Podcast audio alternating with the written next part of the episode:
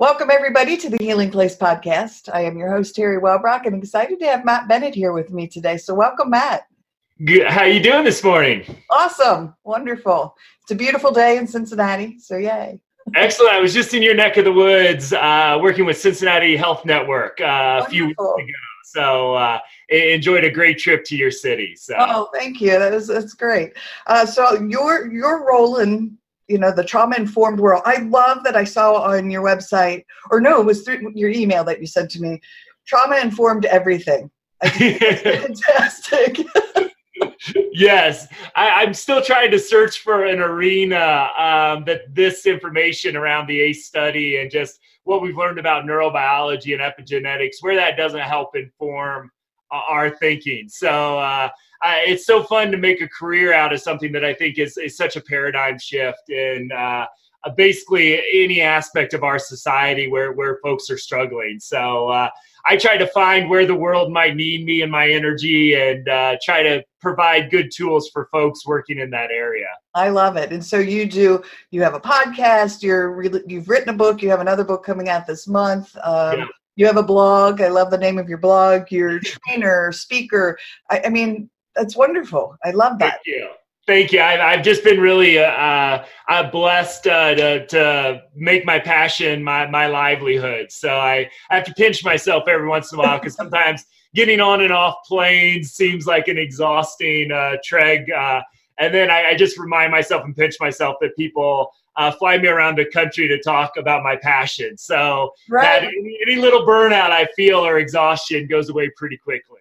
Yeah. And we talked just a, a minute before we started recording about that. You know, you find that soul, that soul purpose and absolutely. Oh my gosh, you can't help but just be excited about it. So absolutely. And how fortunate are we to, to do the work that we do? Absolutely. I have a regular day job. I own another business and Um, that's in a totally different world unrelated to this. And that, but this, oh my gosh, I could do this. I do it all the time. Like, yeah. you know, the editing and the recording and the writing and the newsletter and all of that. It doesn't feel like work. Yeah, exactly. Exactly. And again, there's always another challenge too. That's, that's what I love about it. If you think you're an expert on the brain, you've got some reading to do. Oh. Uh, For sure. It's so so humbling at the same time, and I just I I, I just kind of look out of which mountain of knowledge do I need to climb next uh, to bring resources and tools, and and boy, to live a life like that, I, I'm just so right. fortunate. For sure. So talk to us about the book that you have coming out. It's uh, Trauma-Informed in Relation to Early Childhood Education, correct? Or early childhood. Absolutely. So um, th- this book emerged. I had just published. Uh, Uh, I have a little supplement follow-up called Talking About Trauma and Change that, that really was all the analogies uh, that my, I, I love analogies. Like I think there's acronym people and there's analogy people. And I'm, I'm definitely on board with, with the analogies. And, you know, some of my first readers for Connecting Paradigms, which you want to do a nerdy subtitle, a, a trauma-informed and neurobiological approach to motivational interview and implementation. My editor said, nobody's going to read a book subtitled that. And then she read the book is like, it's exactly what you wrote. So keep, keep the title. Uh, so, so I'd written this and I, I had packed it with my analogies and some of my editors have, were coming back to say, hey, there's, there's windows, there's elephants, there's cups. And, and you just got to take some of these out. So, so a lot of the things that I really use in my trainings to, to really simplify a lot of complex science just kind of fell the cutting room floor. So I gathered all these together in a book and really the, the book wasn't the big thing. I, I wanted to really create an audio book so people could, could play these different chapters as part of group uh, therapy or even individual work as well. Um, so they didn't have to memorize all this, but they could easily play it. And then there's discussion questions. So Uh, my wife and I were actually uh, sitting in the Denver airport, which I know you have family in, in yes, Denver as well. So, yes. so you're you're uh, familiar with our airport a little bit. Uh, yes.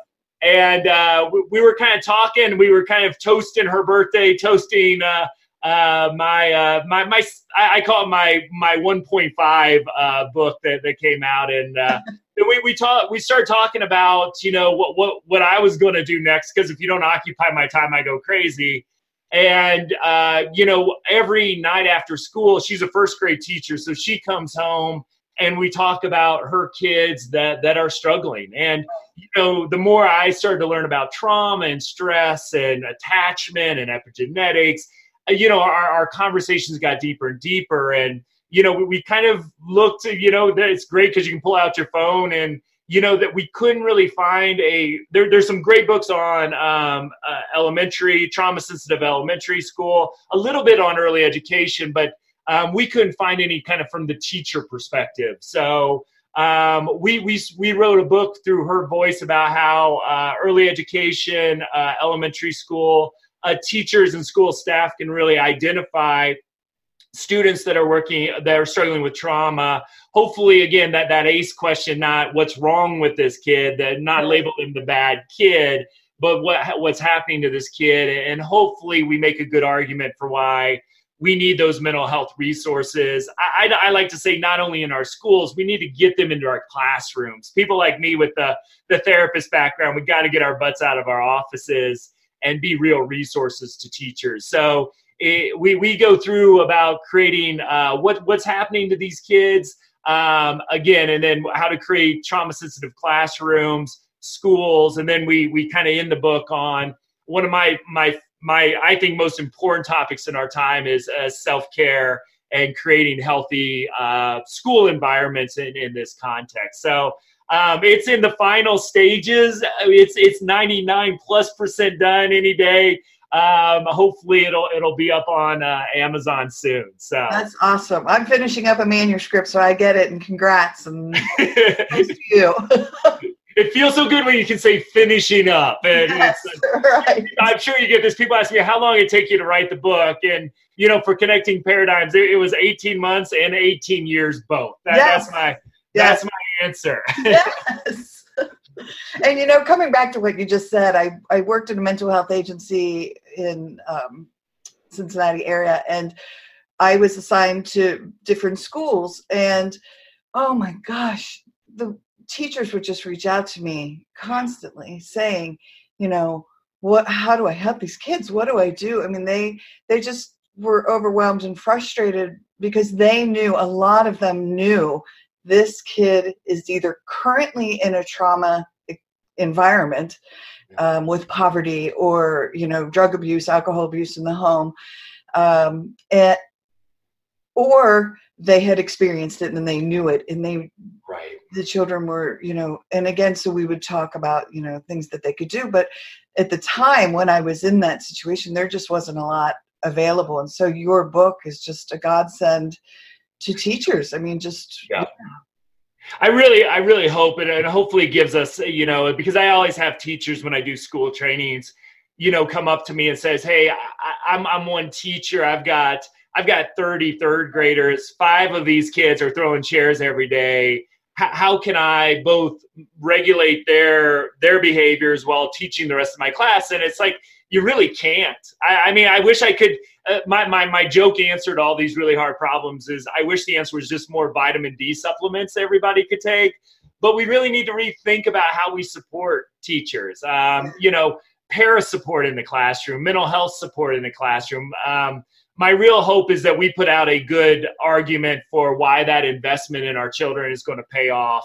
Yeah. Many times. Let's let's invest in schools so we don't have to keep building prisons, um, right. and and invest in the kids that that something's happening to them. And I like to compare trauma and the neurobiological, physiological injury to like an athletic injury. And if if a running back in football breaks their leg, um, but they get treatment right away, they're probably going to bounce back pretty good. But if they don't get treatment for ten years.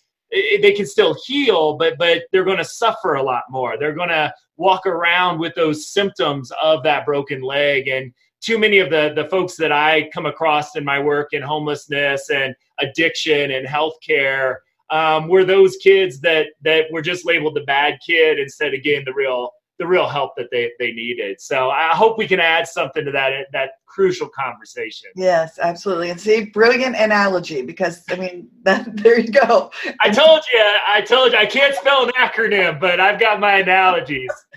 I love it. And one of the things, again, that just popped into my head, you know, being in a classroom, and for, for whatever reason, I flashed back in time to this, you know, first grade classroom and talking to a teacher. And um, one of the little girls was coming to see me, and she was so surprised by that, because she was like, she's so good and she's so quiet and she's just like that perfect little student.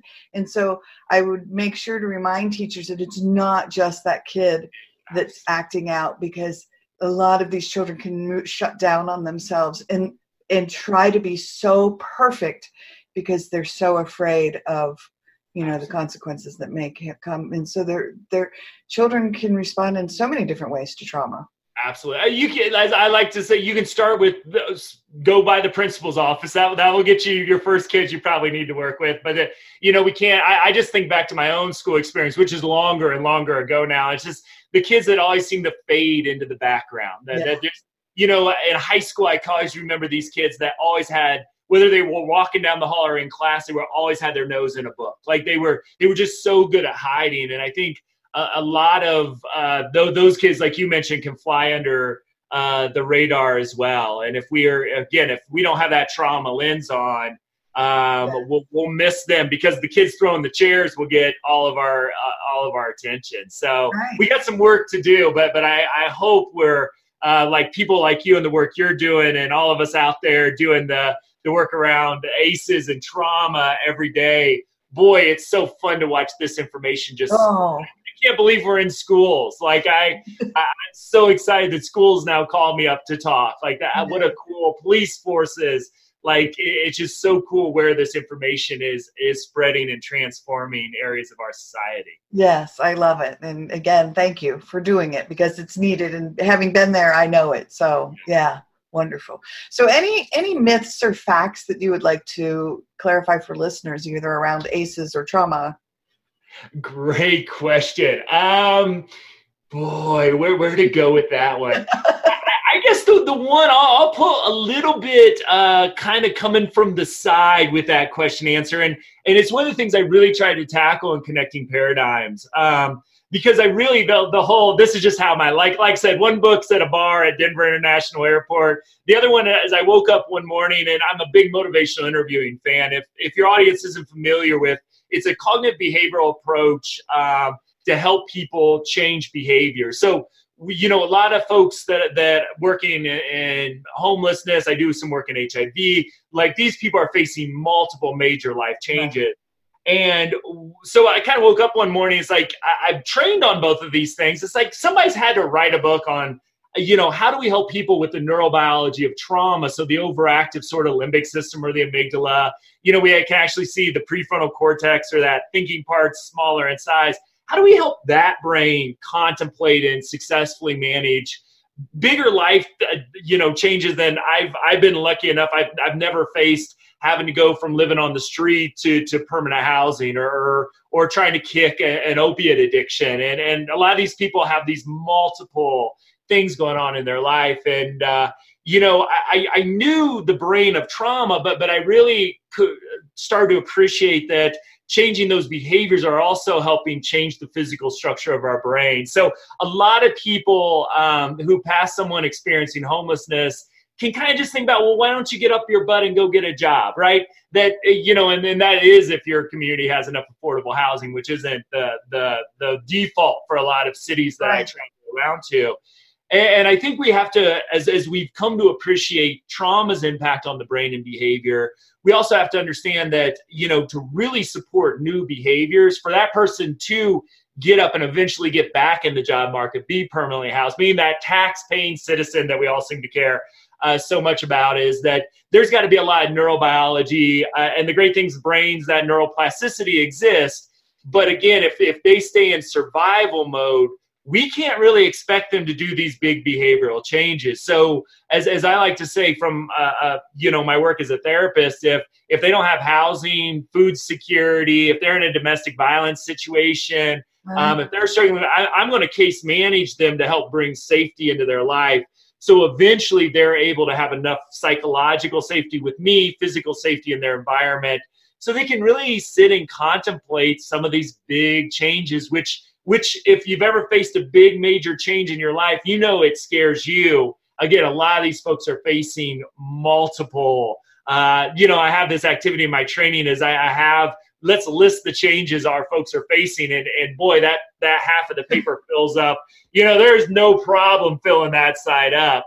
And what are the barriers? No problem. I mean, it's the quickest activity you can do because it just, it gets done. So, so as we have grown our compassion for those with, uh, as I like to say, untreated trauma and that impact on them, you know, I, I think that it also really, the neurobiology informs how we see people facing the, these big life changes. And again, hopefully helps us have empathy and compassion and patience to say, hey, just this person contemplating change is a big first step. And, and we know with M I, if we're pushing action, but they're still in contemplation, that's where resistance and the break of the relationship often happens. So so that the, the myth is people just can't, you know, occasionally there's always outliers, but you just can't wake up one day and decide to change your whole life, that your brain needs to catch up and really support the new behavior while kind of weaning itself off some of that that old behavior as well. Right.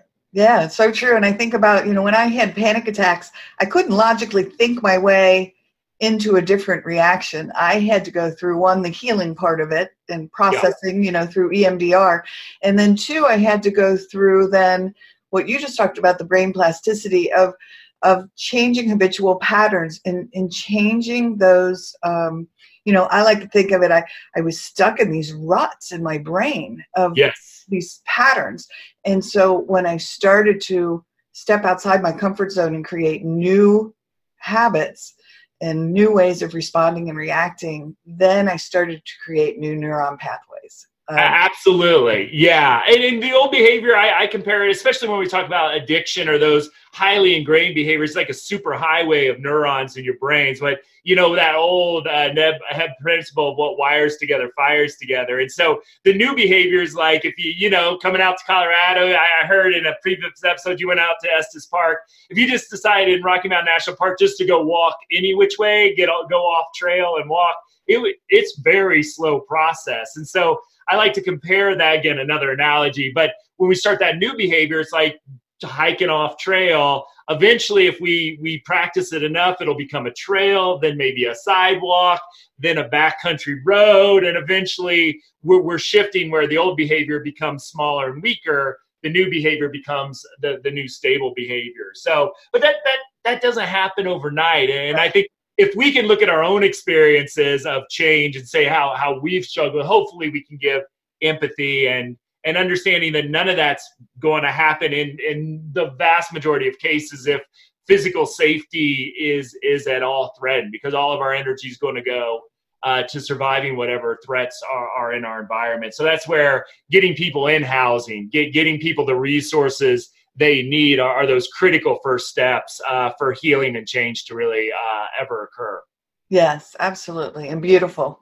Again, thanks. Thank you. I love it. I can say amen and hallelujah to all of that. So, all right. Um, so another question that I had, and I, I just want to throw this one out because it's my fun and I throw it in randomly. Um, if you could meet anyone, dead or alive, to help you with your mission, who would it be?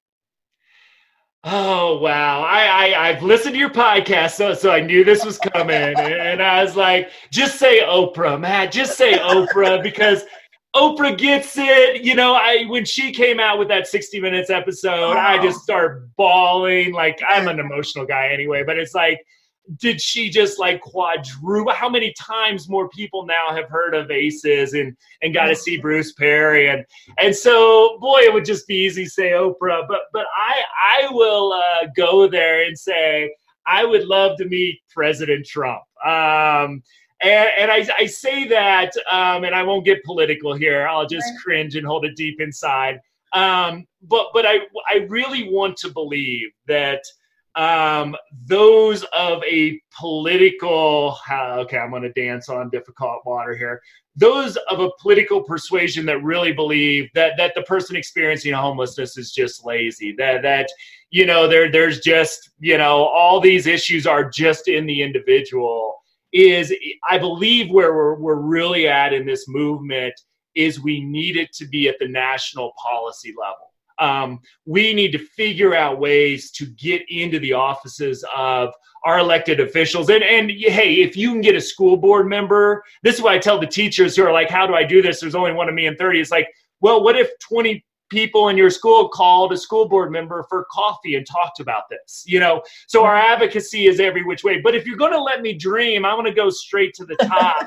And I want to throw a bunch of neuroscience out there. I, I think what I love about the science of epigenetics, neurobiology, you know, all the things about our nervous system is it, it takes it off as it really concrete as something happened to this person and and showing the biological injury. So so I, I always like a good challenge. So I, I'd love to get Trump and Mitch in a room and and Ted Cruz in a room and say, hey, I think we share some of the same values in life. Um, you know, and granted, call me what a, the secular humanist, whatever the heck that is. I'll I'll take whatever hippie thing you want to call me. But but let's let's get to the science and say, okay, does our current policy make sense based on this really hard, well-established science of the neurobiological, biological impacts of trauma? So I, I want to believe, because I've had this experience over and over, is when we get the science, our compassion and empathy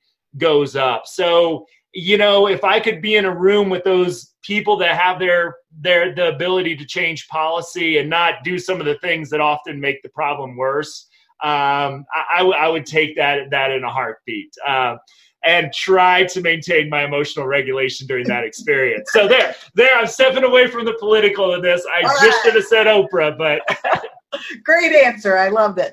And Thank you. Know, you. What, what popped into my head was, as you said that, I've seen on Facebook a number of times, you know, like a quote that somebody puts out, but it shows the a four a picture of four different brains, and underneath each brain it says, you know, like A D H D, P T S D, um, I, I forget what the other ones. Depression's usually in there, addiction, yeah. Yes, and so, and how different those brains look, and so you think about there cannot be this cookie cutter approach, you know, of of everybody being, you've got to take a look at, and I think it all comes down to trauma. Yep. Yeah. Oh yeah. Ab- absolutely. The, you know, and, and if we can heal the, the trauma, it, it's not for a lot of folks because they've been living with, again, like, like the running back. If, if you don't get treatment for a broken leg for ten years, healing's not going to happen just because you now have a permanent living situation. That's a part of it. But I think really helping people understand who they're creating policies around. And, and I, I do this with helping organizations, medical clinics, schools. So so we've got a lot of work still to do um, in the helping healing professions. But boy, I, I just see, like you said, I mean, here's a biological injury. Um, and if you start to look at it as an injury, uh, because we wouldn't blame the running back for a defensive lineman hitting and breaking a leg, um, are we going to blame a child for experiencing abuse or, or poverty? Yeah. Or neglect. And it's not the kid's fault, but it is, I believe, our, our society's fault now that we have this information that we don't get that kid the help they need. And then we label them homeless, criminal, addict uh, later on in life. And I think every person, um, for the for the most part, that ends up in our prison systems, ends up in our substance abuse, as a, a, ends up in our shelters as adults, is a, is a failure of all of us. And now we have the science to really To, to look at that in a whole different way and ask, okay, based on neurobiology, right, brain science, uh, what what can we do to to really mitigate some of these uh, issues that are impacting our communities? And and what an exciting time to live in that we we have this. Um, so you know, it's it's uh, my my thing. Some people get surprised at this is how. Uh, I, I see trauma-informed care or, or trauma-sensitive schools as part of my advocacy work. It's a, to me, it's as much as a social justice issue. Even more so, I think it's more of a social justice issue than it's a it's a clinical issue. I think it's both. But if, if we don't have policies that in our communities, how how how do we expect organizations to do trauma-informed care? How how can that one teacher with thirty third graders create a trauma-sensitive classroom and meet the needs of her students experiencing trauma? And and the answer is, until our policies catch up, we're we're going to be fighting an uphill battle, which we've made a lot of progress going up a big mountain. But, you know, I'm I'm hoping we bring more people um, into that climb and, and really address some of the, the policies that you know, keep people stuck in, in these really difficult life situations. Yes. And, and, and again, I come back to this book you have coming out. The, the sooner we can get a hold of these kiddos yeah. to help them. Oh my gosh, what a huge impact that's going to be um, further down the road. Yeah. And, and and maybe I can get kids initially or, or people to care about kids first, right? Right, I, right. I doesn't walk by the, the person that's, you know, experience, you know, and, and strung out on the sidewalk and are they dead? I know, I want them to have compassion for that person too, but I'm, I'm also very realistic. And I, you know, to me, the, the book about schools is my upstream solution, my contribution to an upstream solution for homelessness, addiction, um, poverty, criminal justice reform. You know, now, now it doesn't seem like that on the surface, but for every kid we get the help to, it's one less kid that's going to end up hopefully in a shelter um, or, or in those hard, hard situations, yeah. which are so life-threatening for so many. Right. And, you know, it's I got a little tear- teary-eyed for just a second because it, it made me think about, and I've talked about this on the podcast, but a long time ago, and I, I just want to say it again. When I was involved in a, two bank robberies, and during this, by the same people, like they didn't get caught the first time, and then they came back three months later. Oh, jeez. Well, during the first one, the, the man held the gun to my head. Um, and then when he came back in the second one, he pulled the trigger and murdered one of my coworkers. Well, I remember when I finally came to a point of forgiveness for the, for this, you know, assailant. Um, and, and I've written about it in my book and, and, and other places. I, I, I had this realization that he and I were both born these innocent little creatures, these little babies. Yeah. And somewhere along the way, I don't know his story. I don't know what happened to him along his journey. And again, I get very choked up about it because my heart hurts for him, because not that I'm making excuses for the choices that he made, but somewhere he was broken. Mm-hmm. And he then went down this dark path and then chose to pull that trigger. And so that's where I say, oh my God, if there had been something in place to help this boy yeah, before I, he got to that place. Abs- absolutely. And, and wow, thanks for sharing. That's powerful. And yeah, and, and it's, it's, I think it is difficult because, you know, I, we, we had a, a really good thinker in the criminal justice system. If you're, if you're going to try to figure out that behavior, like what gets somebody to a place in their life of desperation or, or greed or, or whatever it is to, to do such a horrible act, explain that. And, and right. if you, if you ask that to a neurobiologist, they, they kind of shrug. I, I mean, because we have to have so much information on, we almost have to have a perfect amount of information on that individual. Right. And then there's still gaps in our knowledge. And I just think, yeah, yeah. Why, why, what happened to that person? And it takes so much patience on your part to, to, to and, and just love for, for humanity and the world to, to get to that place of, of being harmed. And, and, you know, but if we can get there, you know, like I said, I hope, and, and every time there's, you know, and being married to an educator, I, I mean, this is so real, a school shooting or, or now shootings seem to happen at, you can't go to a movie without looking for, for the exit, or a concert, or driving down the freaking road. And, you you know, it's just like, you know, and everybody comes out mental health. And I just want to say, yeah, yeah, let's let's run with that. I, I have my personal opinions on, you know, machine guns being available for purchase in our community. But, yeah, let, let's what are we going to do about that mental health crisis that, that we have? And and my, my hopefully my answer is let's get the the people that are injured by trauma the help they need when they need it. So we don't deal with this. And maybe trauma accounts for ninety percent of, of that kind of extreme behavior. Maybe it's sixty percent, but but it's it's somewhere, you know, be it living in Denver with Columbine and the Aurora shootings. And, you know, we had a young lady come in from Florida with obvious mental illness things oh, and yeah. bought a gun and shut down the entire metro area school district.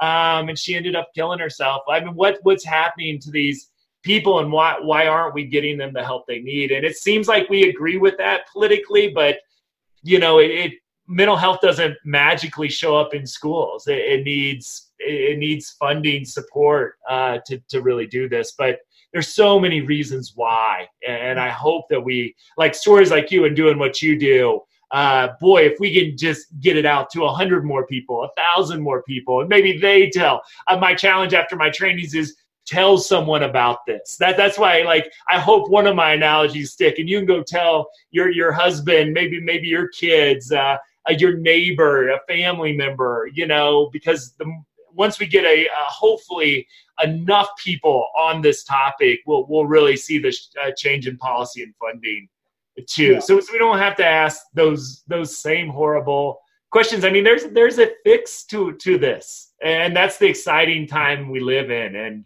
yeah, and, and good for you for finding that love and, and compassion and forgiveness. I'm sure that that was that was a heck of a journey on your part. Thank you, and it was. You know, I think I realized it when I I. checked on him every now and then in prison. I would just get on and make sure he was still in. um, he had gotten, you know, the death penalty, but yeah. that was, he never was put to death. But I just wanted to make sure he wasn't back out. And yeah. so I couldn't find him in the system. And mm-hmm. I was like, oh my God, he's not in the system. So eventually I got a hold of, you know, a, um, someone that, a family friend who was uh, in Washington, D C, and had a little bit of clout, and they got a hold of the prison, and then the prison called me, and I and they said, oh, well, he just died three weeks ago, you know, in prison.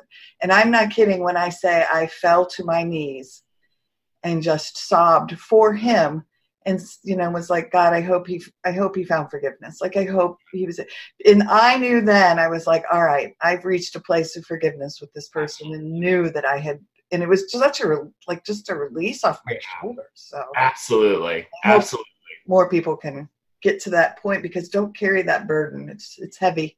Absolutely, and and it's this, and this is where, you know, a, a part of my thinking, the the restorative justice stuff, and giving different ways to look at how do we, we as a community address some of these behaviors. I, I mean, there's some people like the, this example that that need to be taken out of society, and and we've. We've kind of failed to the point where it's no longer safe, but yeah. it's like, how can we as a community come around and, and really, you know, really address the, these real issues? And it's like, we, we have the motivation and the angst and the anger and the sadness for, for about three days. And then, you know, it, it goes oh, away to the next yeah. one. And, and I think it's on, on, I think the listeners to the podcast, how do we, we make it sticky? And if that's, like I said, reaching out to, to a school board member, or, you know, I think we sometimes give up our power and our frustration and our news, cable news watching. But it's like, you know, you, you get seven or eight people calling a, a school board member, they'll have coffee with you.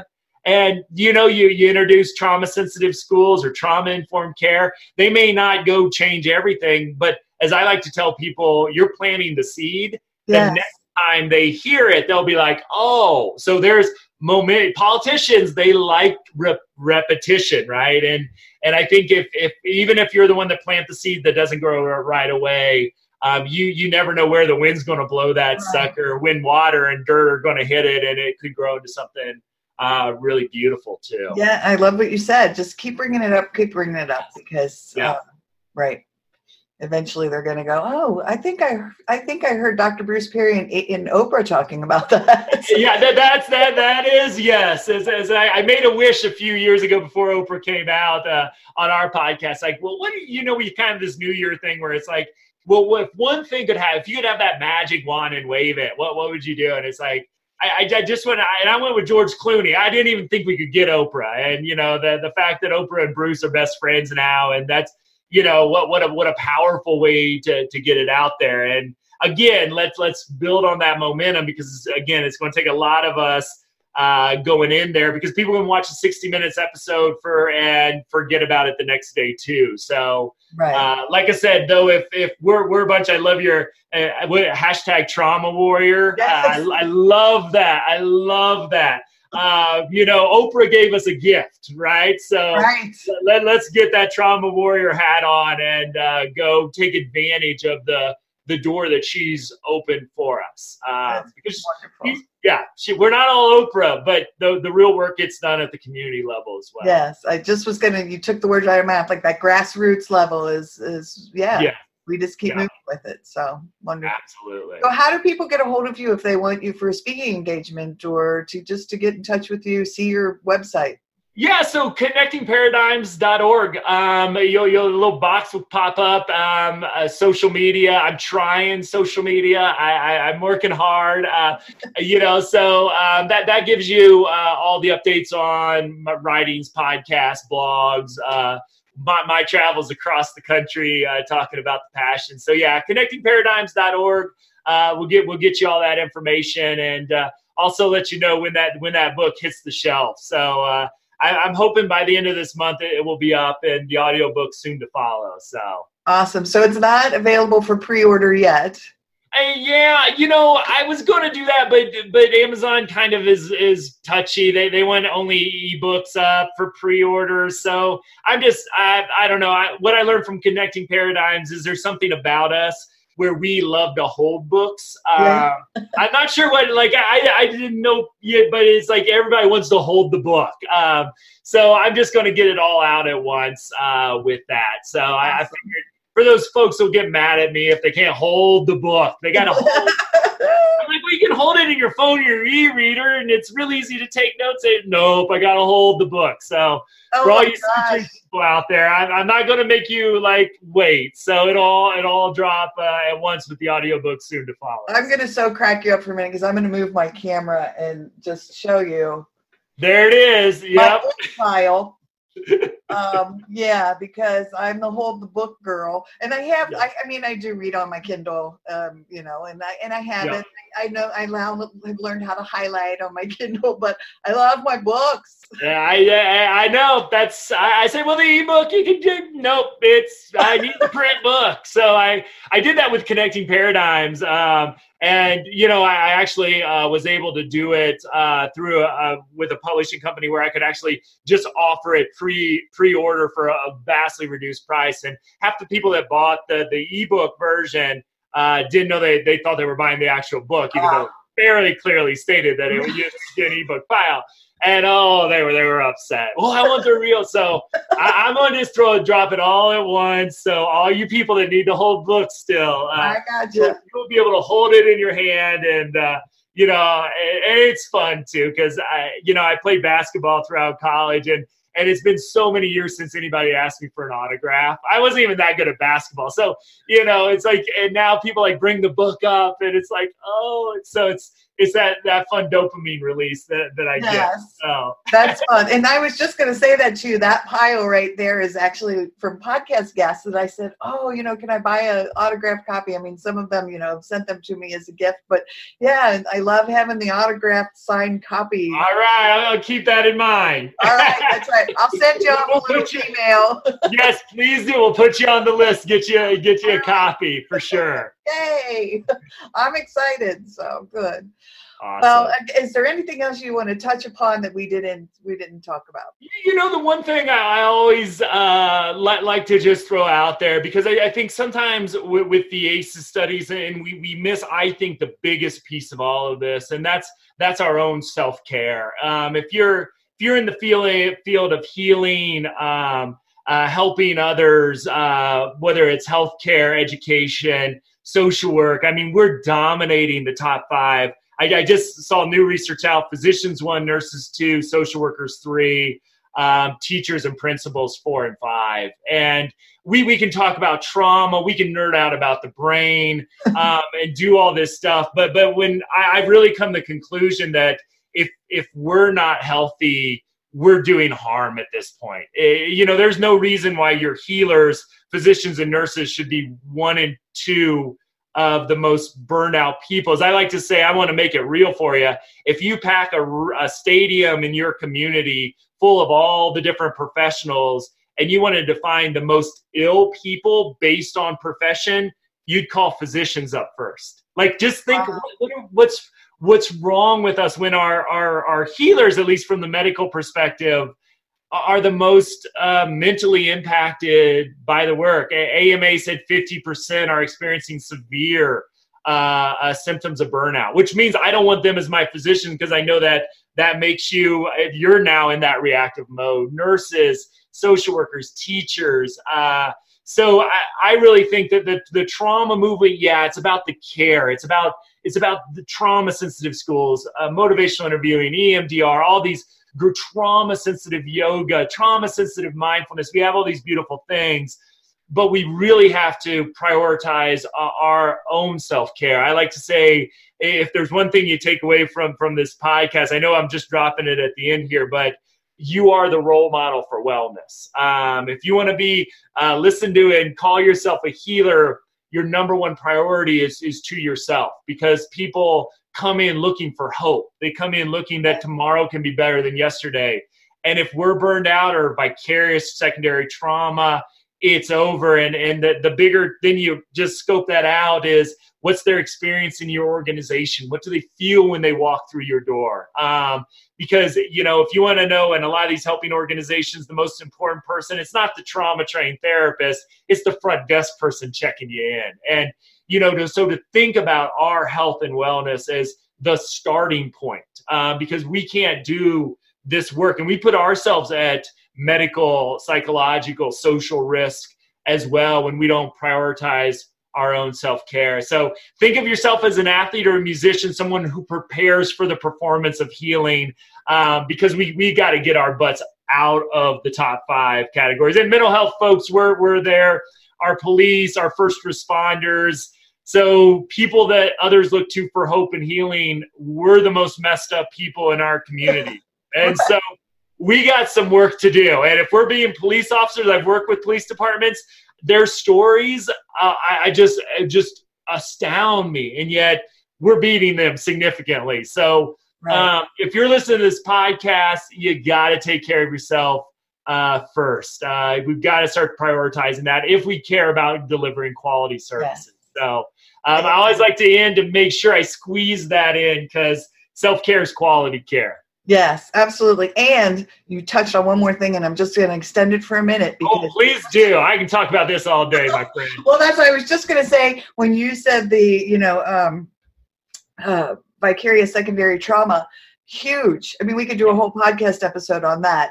Absolutely. Because, and explain, if you don't mind, just for a second, you know, that impact, because I think that's a very critical part of it, is what, that's what's happening.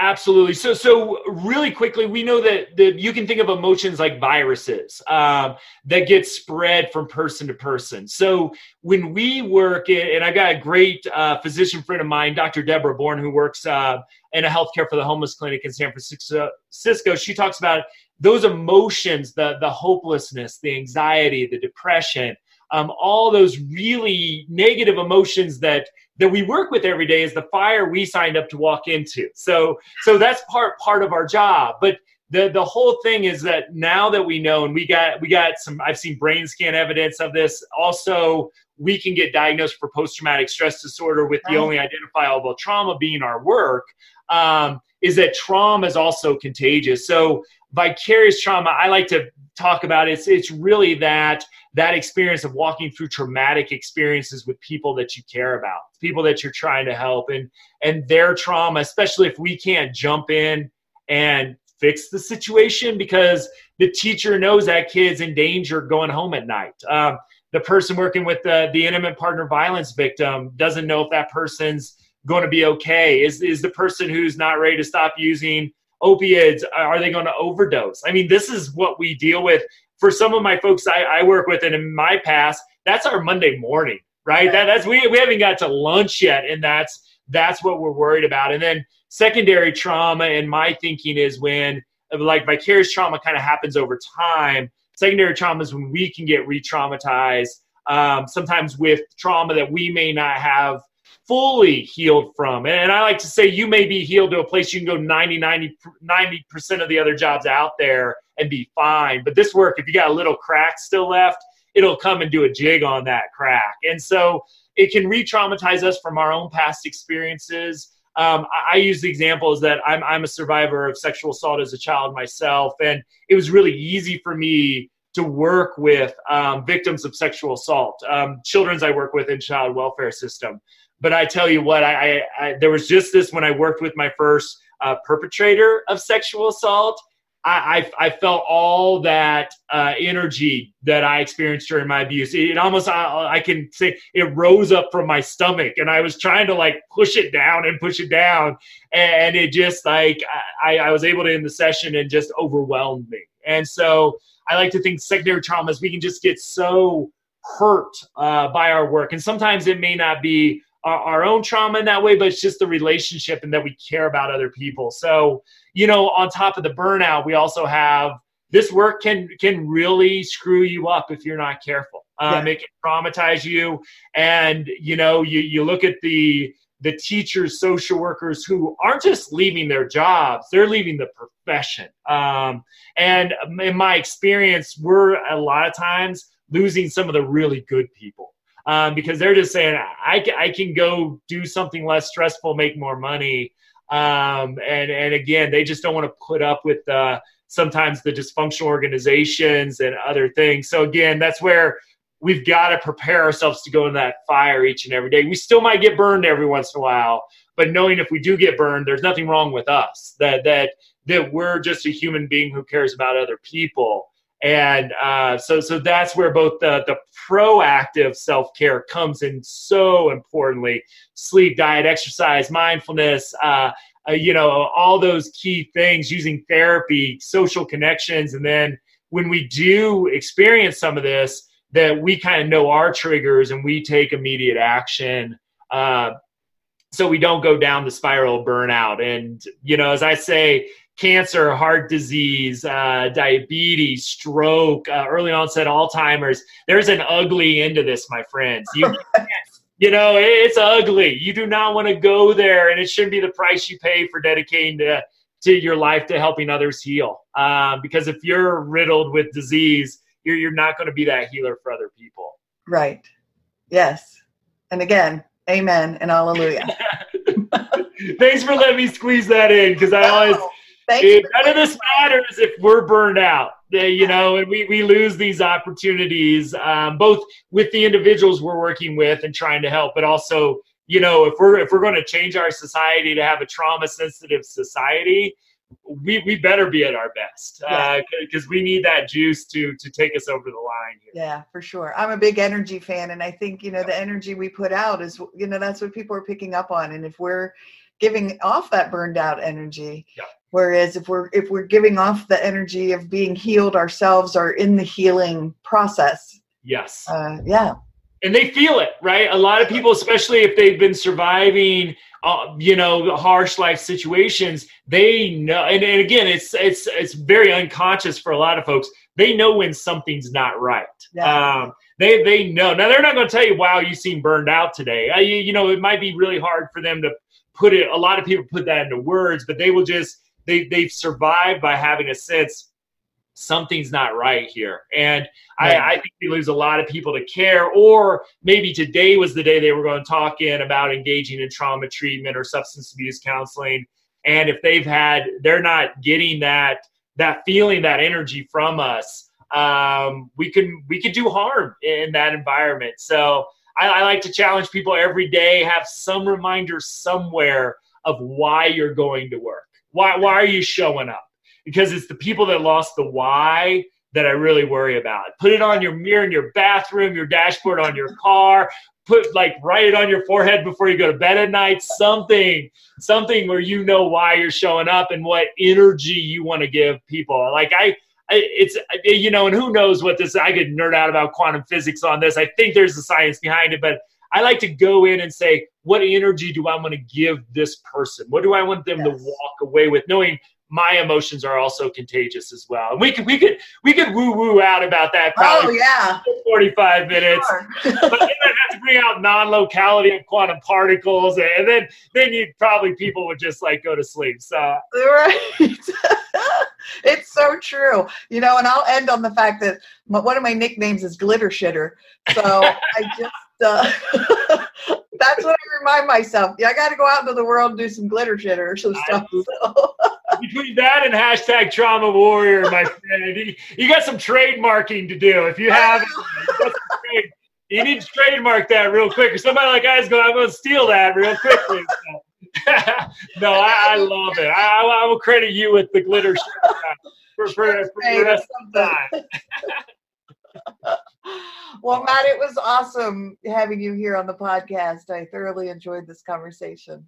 Absolutely. Thank you so much. And again, uh, uh, I, I saw you online uh, looking for some folks and, and got into the several episodes before coming on. I just want to thank you for your work. Like I said, any media we can use, any way we can use to spread, and then folks like you, um, you know, supporting people in their, their learning journey. Because, you know, when I learned about the ACE study, uh, it's been like eighteen years ago now, there wasn't a whole lot out there. We didn't even have podcasts at that time. And I think, you know, I just, I think people are so fortunate now that they can, they can get a look at this. And then, you know, what you're doing, what I'm trying to do with the Trauma-Informed Lens podcast, you know, that you've got like eighty plus hours of stuff. We have, I think we have almost hit one hundred hours of recordings. Awesome. You know, there's just so much people can now, now learn. So any, all the support that you give folks and their continued learning is, you know, again, if we're ever going to reach the top of the mountain and really integrate this into that we're trauma sensitive societies or whatever word we use at that point, Um, you know, I just, I want to thank you for your work and, uh, oh. being a big push, uh, to, to this, uh, big mountain we both tried to climb. Thank you so very much. That made my day, week, month. Awesome. um, and yeah, and your energy, I just adore. I just think it's amazing and I just want to feed off of it. So if you're ever in Cincinnati, let me know because I'm just going to be in the front row of the audience. I, I definitely will. Definitely will. Awesome. All right. Well, everyone, thank you for joining us today on the Healing Place podcast. And until next time, remember, be gentle with yourself. Thanks. Bye-bye.